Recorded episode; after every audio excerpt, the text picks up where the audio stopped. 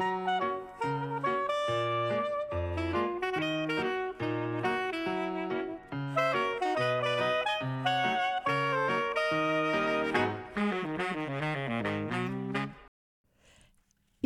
Psychobalado, un podcast pour être à la fine pointe en psychologie et en communication interpersonnelle avec les psychologues Yves Dalpé et Joanne Côté.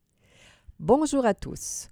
Aujourd'hui, en ce samedi, le 6 octobre 2018, notre sujet principal porte le titre suivant Les hypersexuels. Mais d'abord, le docteur Yves Dalpé nous présente succinctement quelques nouvelles tirées de recherches récentes en psychologie. Bonjour, Sharif. Bonjour, ma chère Joanne. Quel plaisir d'être avec toi. Moi de même. C'est toujours un plaisir renouvelé. Oui.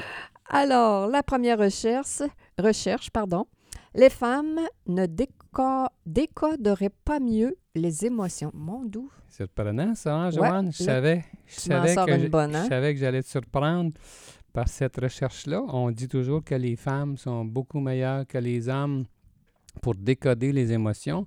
Mais tu sais, on en a déjà parlé. euh, moi, dans mes entrevues, j'ai pas, j'ai pas cette impression-là. Je, je reconnais beaucoup de finesse aux femmes, là. Oui. Mais quand je vois des couples ensemble, puis quand je vois des hommes seuls, des femmes seules, je peux pas dire que je peux pas dire que je pense que les femmes, là, disons, seraient si supérieures que ça pour décoder les, Eh, Tu les- parles d'empathie? De toutes les émotions en général. Et euh, alors, Ouais. ça, il s'agit d'une recherche ici. Là. On peut Ouais, se tromper. C'est une recherche qui a été faite sur, trois, sur 2000 participants euh, aux États-Unis.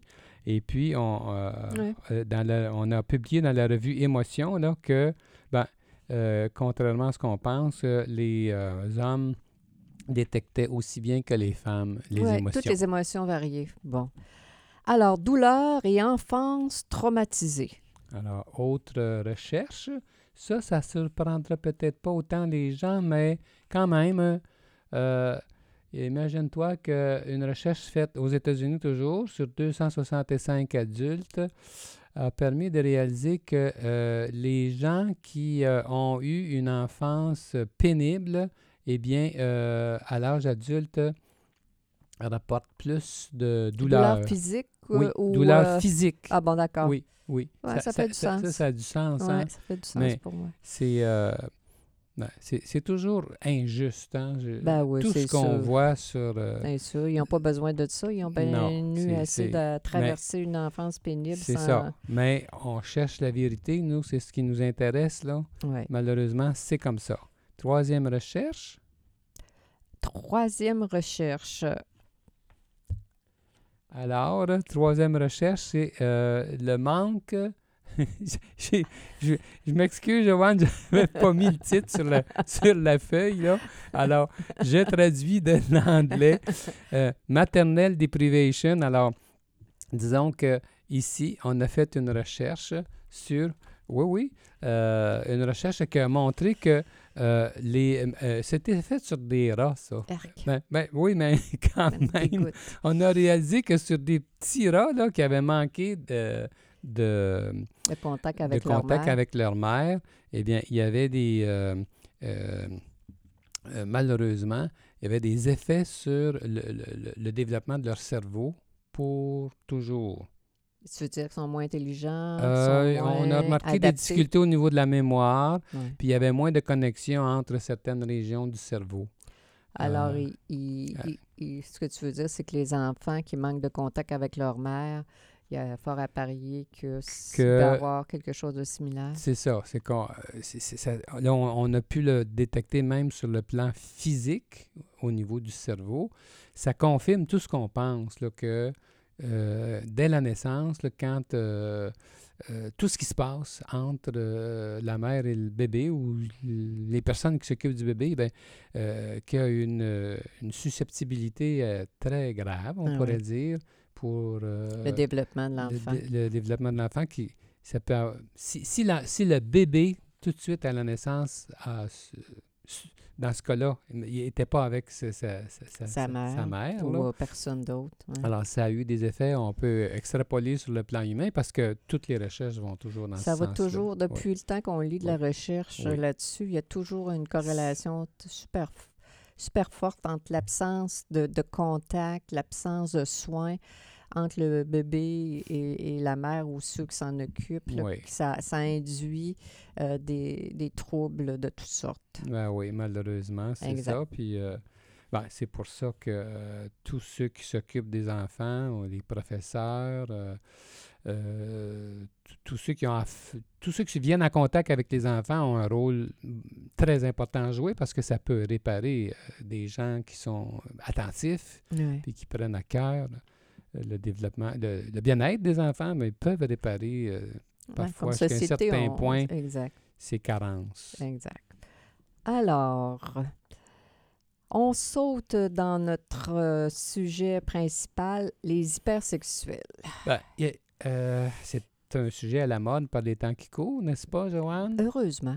Nous regardions justement hier soir là, une émission sur Netflix là, qui rapportait euh, toutes les de- qui, qui rapportait euh, dans le cadre de l'histoire de MeToo là, Mhm. et puis tout ce qui se passe actuellement. Aux Euh, États-Unis il était et question ici. de Wallenstein et d'autres. Exactement. et- Ici, on en a aussi hein, au Québec, des de- personnages euh, qui, qui, oui. qui sont faits euh, euh, détrôner. Oui, alors c'est un sujet qui est bien, euh, bien à la mode et puis tant mieux euh, qu'on attire l'attention sur euh, cette question-là. Et euh, ce qu'il faut savoir, justement, c'est que euh, souvent, là, ceux qui sont comme euh, ce monsieur Wallenstein et, et d'autres, là, ben, euh, Et Gilbert Lozon. bon, Québec. alors ce sont des gens qui souffrent de, de- de- de quelque chose. Là. Alors, on Minimal. appelle ça l'hypersexualité. Là. Euh, Quand c'est c'est- quand c'est à ce point-là, Quand c'est pas contrôlé. pas contrôlé, alors c'est sûr que c'est pas c'est pas normal. Les Ben. hommes sont évidemment pas tous comme ça. Heureusement que c'est la, Ben, la- oui, c'est. Heureusement, c'est parce que c'est tellement gros qu'il y a. J'avais une cliente la, la semaine dernière qui me disait qu'elle pensait, elle, là, là, que tous les hommes étaient euh, affublés d'un désir sexuel sans contrôle. Incontrôlable, Incontrôlable. Incommensurable. Exactement. Et heureusement, c'est pas la réalité. Non, là, pas ça mais, du ben, tout. mais puis heureusement qu'il y a une contestation sociale aussi, Oui. le courage de certaines femmes et de certains hommes pour dénoncer ces, ces, ces personnes qui sont euh, qui sont de- de- d'une dépendance à la sexualité. Dans le Ah fond, oui. c'est carrément de la Tu dépendance. sais, tu sais, Joanne, c'est récent, ça, cette euh, conception-là de, la- de l'hypersexualité, on, on pourrait dire, euh, du moins dans son recul de quelques dizaines d'années, parce que, euh, en tout cas, moi, quand j'ai commencé à, à faire de la thérapie, on était beaucoup plus intéressé à, euh, aux personnes qui manquaient de désir Oui, sexuel. Euh, surtout les femmes. C'était bon, ça. alors on avait beaucoup ça euh, en thérapie, puis dans la littérature, puis dans les médias, on parlait de ça. Oui, c'est vrai. Tellement que quand j'ai fait mon doctorat en sexologie, moi à San Francisco, on n'entendait pas parler de ça. C'est vrai. euh, c'était presque une tare de manquer de désir sexuel, mais c'était presque une glorification d'en avoir beaucoup. Tellement que je vais t'avouer là, que quand je suis revenu de mes études doctorales, euh, euh, c'est un journaliste, un nommé Yvon Pellerin du Journal de Québec, Mhm. avec qui j'étais en relation à l'époque pour... euh, il m'interviewait souvent pour Mhm. euh, le journal de, de Montréal sur des questions de sexologie. Et puis, c'est lui qui m'avait appris l'existence de cette histoire d'hypersexualité. Alors, je m'étais mis à lire là-dessus, puis c'est parce que c'était au début des années 80, ça, que ça a commencé à se discuter. Et puis, évidemment, là, que depuis ce temps-là, j'espère bien que les journalistes m'en montreraient plus là-dessus. tu t'es repris. je me suis surpris pas mal. C'est un Ouais. sujet qui, avec lequel on est bien à l'aise tous les deux. Ouais. Et puis, pour faire le lien avec euh, les, euh, les sortes d'infidélité, Ouais. Euh, c'est une des sortes d'infidélité, évidemment. Exactement, exactement. C'est ben, pas des personnes qui consultent facilement. Souvent, ils vont consulter parce que il va avoir euh, ça va être mis au grand jour so- socialement, puis il va y avoir tout un, un abattage euh, comment dire journalistique sur eux, puis là la famille est toute accablée par cette dénonciation-là. Là. Puis, Mhm. Euh, où j'ai eu un client au début de ma pratique qui était venu, qui était hypersexuel et qui était venu parce qu'il était tombé en amour avec une de ses maîtresses. Alors là, il, me présente euh, sa, sa- sa situation, mais son problème, c'était qu'il y avait des émotions liées à la personne avec qui il y avait une activité sexuelle très intense. Et, et pour, pour lui, c'était un problème. Pour moi, je voyais pas le problème, toute, toute naïve que j'étais à, à l'époque et débutante. Euh, pour, euh, à force de l'écouter, euh, j'ai bien vu que cette personne-là était euh, un hypersexuel et que Oui, c'était quelque chose. Une des caractéristiques des hypersexuels, c'est que justement, ils ne se lient pas affectivement avec euh, leur euh, Partenaire sexuel. partenaire sexuel. Disons, on peut appeler ça de différentes façons. Là. Euh, entre guillemets, c'est presque des victimes, Des victimes des objets, des objets. Et tout, une ce qui les, tout ce qui les intéresse, c'est de satisfaire euh, leurs désirs et puis de démontrer leur puissance et, et tout ça. Alors, typiquement, là, on le sait, hein, Joanne, que ce, ce, ce sont des, des, des hommes. C'est surtout des hommes. Ça, ça arrive quand même parce que semble-t-il qu'il y aurait peut-être cinq hommes pour une femme. C'est beaucoup. C'est beaucoup. Ouais, Tu ça- trouves qu'il n'y a pas tant de femmes non, que ça? non, moi non c'est vrai, là, que dans ma pratique, ça ne rejoint pas. Ça revient, non. Mais je te dis sur le plan théorique, oui, supposément qu'il y a quand même euh, des femmes qui sont comme ça. Mais chez les hommes euh, qui sont comme ça, disons que euh, ce qui les. Ce qui, euh, c'est- c'est- c'est- ah oui, ce que j'allais que j'avais commencé à dire, c'est que ce sont des honorables pères de famille qui tiennent à leur famille, qui Oui. tiennent à leurs femmes, à leurs enfants et tout ça. Et puis, ils vont avoir toutes sortes de euh, d'expériences sexuelles cachées comme ça à gauche et à droite avec de multiples partenaires. Ils vont C'est- s'en vanter, ils sont Oh. contents de Ben ça. oui, euh, Donald Trump. euh, Puis Ils ont, tout, ils ont toujours été comme ça avant même de Le- se le lier mariage. effectivement, le mariage. Alors, ouais, c'est des couples qui ont souvent des vies euh, très séparées, très indépendants l'un de l'autre. euh, mais Chacun chacun. fait une- ses affaires. Mais ça ne veut pas dire que la madame, euh, la conjointe, va, va le tromper. euh, peut Non, non, non, la non. plupart c'est- du temps, non, non, non, non. euh, une- Elle fait son affaire à la femmes, maison. Ça peut être des femmes in- Oh oui, bien, bien intelligentes, Oui. là, mais on peut penser que ce sont des femmes qui sont assez Mm. dépendantes Mm. pour euh, être avec quelqu'un qui est sans limite comme ça au niveau sexuel. Ça peut être des gens avec beaucoup de pouvoir, comme ça peut être des gens qui n'ont pas de pouvoir social non plus. Hein, oui. euh, là-dessus. qui recherchent, souvent, c'est des gens qui effectivement recherchent le pouvoir là, ou- Oui. de différentes façons. Et mais parmi les hypersexuels, on peut penser aux abuseurs aussi, Ah oui, ça fait partie. euh, Oui, tout ça. C'est là. que les, les hypersexuels sont souvent, justement, sont- sont- ils- ils- ce, sont, ils- ce sont eux les abuseurs, là. Et avec toutes sortes de, de, de goûts sexuels qui euh, Euh, très diversifiés. très diversifiés. C'est dans avec cette les classe. enfants, avec les, les garçons, avec les animaux. Si ce sont des homosexuels, parce qu'autrement, un an- il y en a aussi. mais, euh, et puis, mais ils vont, c'est eux qui vont abuser de la- des, des sites érotiques, qui ouais. vont aller les, voir les danseuses, qui vont... euh, les massages complets. massage érotique, prostitution, c'est dans cette classe-là qu'on va retrouver. Bon, on en parle comme ça de façon un peu négative, Joanne. C'est sûr que ça nous fait réagir quand on croit en la fidélité, comme la plupart des gens. On sait que la plupart des gens croient fermement et désirent euh, la, la fidélité. Euh, alors que ces gens-là n'ont aucune notion de fidélité. Pour eux, ça va de soi. Là, que, Ils ont l'impression que tout le monde le fait comme ça. hein. ça. Il y a du déni. oui, mais ce que j'allais dire, c'est qu'il faut faire attention aussi. Quand on a ces personnes-là comme clients, on voit bien que euh, c'est des personnes qui ont besoin euh, comme- C'est besoin qui ont besoin, besoin d'aide et qui ont besoin de notre respect quand même. Là, c'est pas des gens, pas des monstres qui font exprès pour être méchants.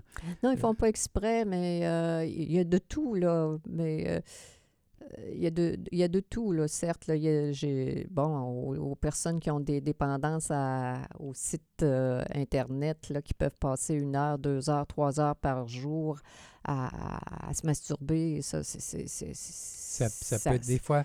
Tu sais, hein, Joanne, c'est incroyable, ça peut être des fois 10 heures par jour. Ça n'a pas de bon sens. Oui. 10 Sur heures les par sites jour. Internet, là, pour les gens qui sont vraiment accrochés, ça peut être très grave. Ouais, je Ouais. dis qu'après, tu vas faire l'amour avec euh, euh, ta femme ou une vraie Ben, personne, euh, c'est pas c'est mal différent. Que hein? malheureusement, ceux qui vont beaucoup sur les sites Internet à ce point-là, ils perdent le désir pour leur femme. Ils, Ouais. sont, com- ils sont comblés. Ben, je comprends. Puis ils- des fois, puis assez souvent, ils vont même préférer leur façon de faire à faire, euh, à faire l'amour de façon Avec une vraie normale. personne. Oui, c'est ça. C'est très malheureux. Ben, je comprends. C'est ça. Mais euh, bon, quand tu parlais que c'est pas tous des monstres, euh, les gens qui sont dans l'hypersexualité, tu as raison. Les gens qui, avec, euh, qui ont des dépendances avec euh, les- la, la Internet, tout ça, c'est une chose. Mais moi, en toute honnêteté, je vais faire une confidence. Quelqu'un qui, qui a abusé de ses enfants de manière euh, intense, là, je ne serais pas capable. Je serais pas capable de, Ouais, comme, faut- comme À individu. ce moment-là, tu es mieux de ne pas les accueillir, Ah oui, de ne pas les recevoir. Parce que moi, j'ai quand même euh, euh, de la compréhension puis de l'accueil en pensant que c'est souvent des gens qui ont eu une enfance difficile. On parlait tantôt au tout début de recherches qui démontrent ça, comment euh, euh, un enfant qui a été mal aimé, comment ça peut être grave, mais ça n'est... la- la- ce qu'on pense, ce qu'on dit, c'est que la plupart des hypersexuels, c'est justement des gens qui ont été abusés, pas nécessairement sexuellement, Mhm. mais qui ont été abusés dans ce sens phy- physiquement, psychologiquement, qui n'ont pas eu une enfance normale en- dans le sens En de l'affection, de la régularité, de l'attention dans des familles aimantes et tout ça. La plupart, pas, c'est pas automatique, c'est pas tout le monde, Mhm. mais semble-t-il que pour la plupart, c'est le cas. Et ces gens-là sont à la recherche d'amour, sont à- ou sont en train d'éviter la- l'affection. Ben oui, c'est sûr cherchant- que tu, tu as plein de secrets, tu as, plein de cachettes en faisant, en étant comme ça, en passant des heures à, à- à- à cacher euh, ta sexualité à ta femme, à ta famille. Euh, et ça, ça met de la distance, ça, avec, dans ton absolument. mariage. Alors, comment de la tu veux, distance partout. avec cette distance-là, comment, comment tu veux, comment dire, être euh, gen- vraiment gentil? Comment tu veux que ta femme soit aussi gentille? Oui.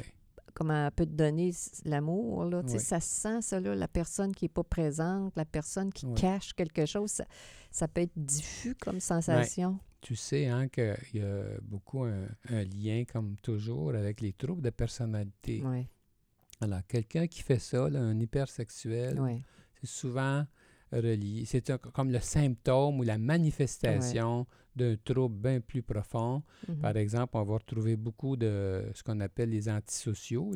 C'est des gens qui ont, sur le plan émotionnel, qui sont euh, assez euh, dérangés, là, qui vont faire tout ce qui leur plaît dans la vie. Mhm. D'exploiter les autres en exploiter les autres, en tenant pas, en- en en- tenant pas compte des lois, des règlements, tout Mm. ça, ainsi de suite.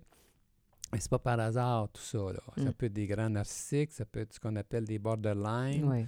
Euh, alors, c'est... Mais je verrais plus euh, quelqu'un d'évitant dans, dans, dans euh, à- un trouble d'évitement, quelqu'un qui a une personnalité très évitante avec le lien avec la cybersec. Avec, Ça, oui. oui. Oui, mais les évitants ne seront pas du type euh, d'habitude à aller euh, du côté là, de, de la prostitution ou d'avoir plusieurs euh, partenaires. Ils vont plutôt se réfugier justement Dans le sur sol Internet. de leur là. maison pour, Oui. avec Internet. C'est ça, ouais. oui, ça. oui. Mais tandis que ceux qui ont... Tous ceux que tu as nommés euh, précédemment, oui, je suis d'accord Oui, avec ça. oui. Des- un trouble de personnalité. euh, ça, ça, ça nous met sur la voie du, du problème individuel de ces gens-là qui ont besoin d'aide. Malheureusement, ils se présentent peu seuls très, très peu. parce qu'ils sont bien satisfaits de ce qu'ils font. Ils Ils vont n'ont pas de problème, eux autres. Non. là. Ils vont nous consulter quand ils sont mal pris. Là. Mettons qu'ils ont des problèmes sur le plan légal Ouais. ou bien que la conjointe euh, Découvre vient de rose. découvrir, puis là, ils sont mal pris, ils ont peur de perdre leur conjointe, leur famille, leurs enfants. Mhm, mhm. Ils perdent la, ils ils Perdent la peuvent face perdre la socialement. face socialement s'ils sont connus Mhm. moindrement. Alors là, ils peuvent avoir la motivation de se pencher sur tout ça, puis Mm. on peut faire quelque chose s'ils sont motivés. Ça prend une grande motivation, ça prend beaucoup d'investissement en psychothérapie, ça prend des gens qui ont comment dire, euh, beaucoup de motivation interne, pour pas que la motivation soit externe, externe étant soit la cour euh, ou la, que ça vienne de l'extérieur. Ouais, Ok, ça leur a fait assez mal, mal, pour euh, remettre vraiment en question. cette dépendance à l'exualité. Oui. Ouais, qui, Oui. qui soit capable de se sevrer. Je, je vois ça comme ça, moi, Oui. de cette euh, habitude à, à la masturbation ou à la sexualité ou euh, n'importe quoi. partenaires. Euh, euh, à D'être tout ca- vent. de tout vent, l'anxiété qui la, comment dire, dépense, je peux dire ça comme ça, autrement que par la sexualité. Là. Ça, exactement. Tu touches un point. C'est souvent, en fait, c'est comme une forme d'automédication. Exactement. Ça leur donne des, des émotions fortes qui combattent euh, la l'anxiété ou la dépression, sentiment de vide dans La leur honte. vie. Alors, toutes sortes d'émotions négatives qui les accablent. Puis, ils ont l'habitude là, de...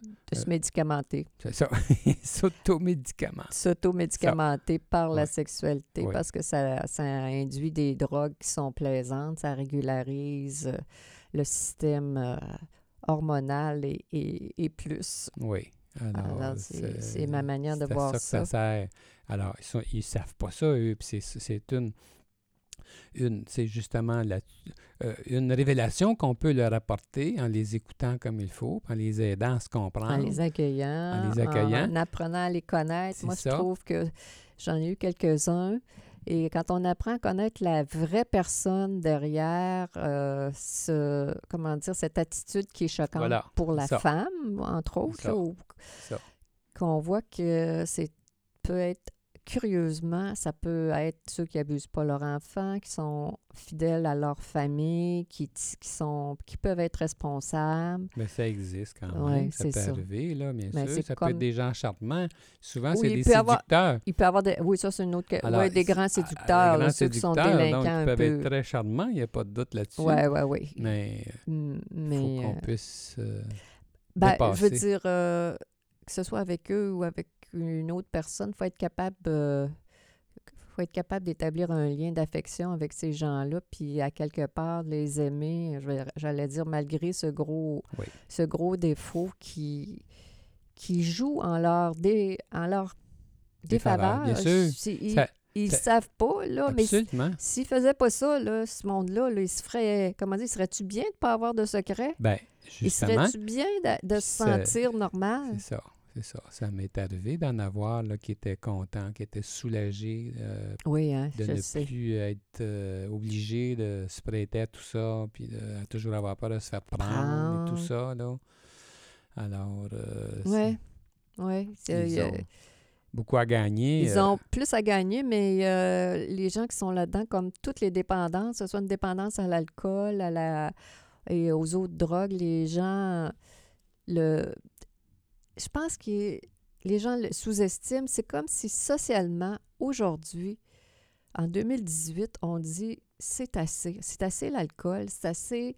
C'est assez tout- toutes les drogues, c'est assez la- l'abus sexuel. On- on- Il y, a, il y a une espèce de, de sonnette d'alarme pour dire Hey, là, ça n'a pas d'allure faire ça. Ça va dans le bon sens. Ça, ça, nous fait plaisir d'entendre ça, hein, Oui, Joanne, parce que ça il me semble que ça, ce- tout ce discours rend les gens plus sensibles euh, au bien-être émotionnel de Oui. leur entourage. Oui. Oui, à, ça qui est en cause. à encourager la normalité, entre guillemets, c'est-à-dire euh, la. là, quand, tu, Que- tu- quand tu veux faire l'amour, il faut, faut que tu sois d'accord. Quand Parce tu fais les- une activité sexuelle, il faut être d'accord. Ouais, tu peux pas sauter sur quelqu'un de même. C'est, Ben, quand même, Trésor, il, saute pas. Il saute pas. Ben, il y en a Oui. qui sont grossiers. C'est d'après Oui. ce qu'on voit dans les Oui, médias, c'est vrai. Mais c'est pas. Je suis pas tant à penser que ça se fait pas de façon méchante la plupart du temps, mais c'est c'est quand même Il y en a. très. Oui, il y en a. Puis de toute façon, même quand l'approche est fine, c'est pas correct plus. Non, non, c'est pas correct. Je veux dire, c'est, c'est- Oui. une activité sexuelle, c'est Oui. un partage du, du pouvoir. Oui. Les deux soient consentants. Les deux sont. Puis- autres- euh, euh, je- ce que j'aime dans tout ça, c'est que euh, ça. Des fois, on voit dans les on voit trop souvent dans le, au cinéma ou euh, dans les médias des attitudes qui laissent croire que je sais pas, se permettre une liberté sexuelle, c'est presque être libre. Ouais. Et c'est presque un- une qualité. Alors, t'es au-dessus, t'es Au- au-dessus, là. C'est des lois, des lois, t'es au-dessus. de ce que tout le monde s'empêche de faire, comme si ces gens-là étaient plus fins, là. Tandis que là, on met l'accent sur les inconvénients, puis euh, Ouais. c'est pas mauvais. C'est pas mauvais comme société euh, d'encourager ce mouvement-là. T'as raison, Yves. Alors, on est content de la tournure des événements. Finalement, Oui! même si c'est pas un sujet qui est toujours qui nous qui, est- qui est toujours jojo, puis un sujet qui facilement nous nous euh, euh, nous fait réagir Exactement. globalement. Exactement. Mais il y a- au final, il y a quelque chose de positif. Alors, on va déjà être obligé de se laisser aujourd'hui. C'était Psycho Balado avec les psychologues Joanne Côté et Yves Dalpé. Nous sommes psychologues cliniciens en pratique privée à Québec. Pour plus d'informations sur qui nous sommes et sur nos podcasts, consultez notre site euh, internet www.dalpécoté.com et euh, n'oubliez pas que vous pouvez vous abonner gratuitement à Psycho Balado sur iTunes, SoundCloud ou Stitcher, puis ainsi chaque nouveau podcast vous parvient automatiquement à mesure. Euh, nous sommes assez contents de notre nouveau projet, ce, psycho, euh, ce podcast appelé Psycho Balado. Euh, à date, nous avons à peu près 800 écoutes au total. Mhm. Et nous avons des auditeurs, surtout que- au Québec, mais aussi aux États-Unis, en France, en Martinique, en Mhm. Allemagne. C'est un début. Et même en Asie. Alors, on est bien content de cette affaire. Alors, à bientôt. Oui, euh, au plaisir. À bientôt.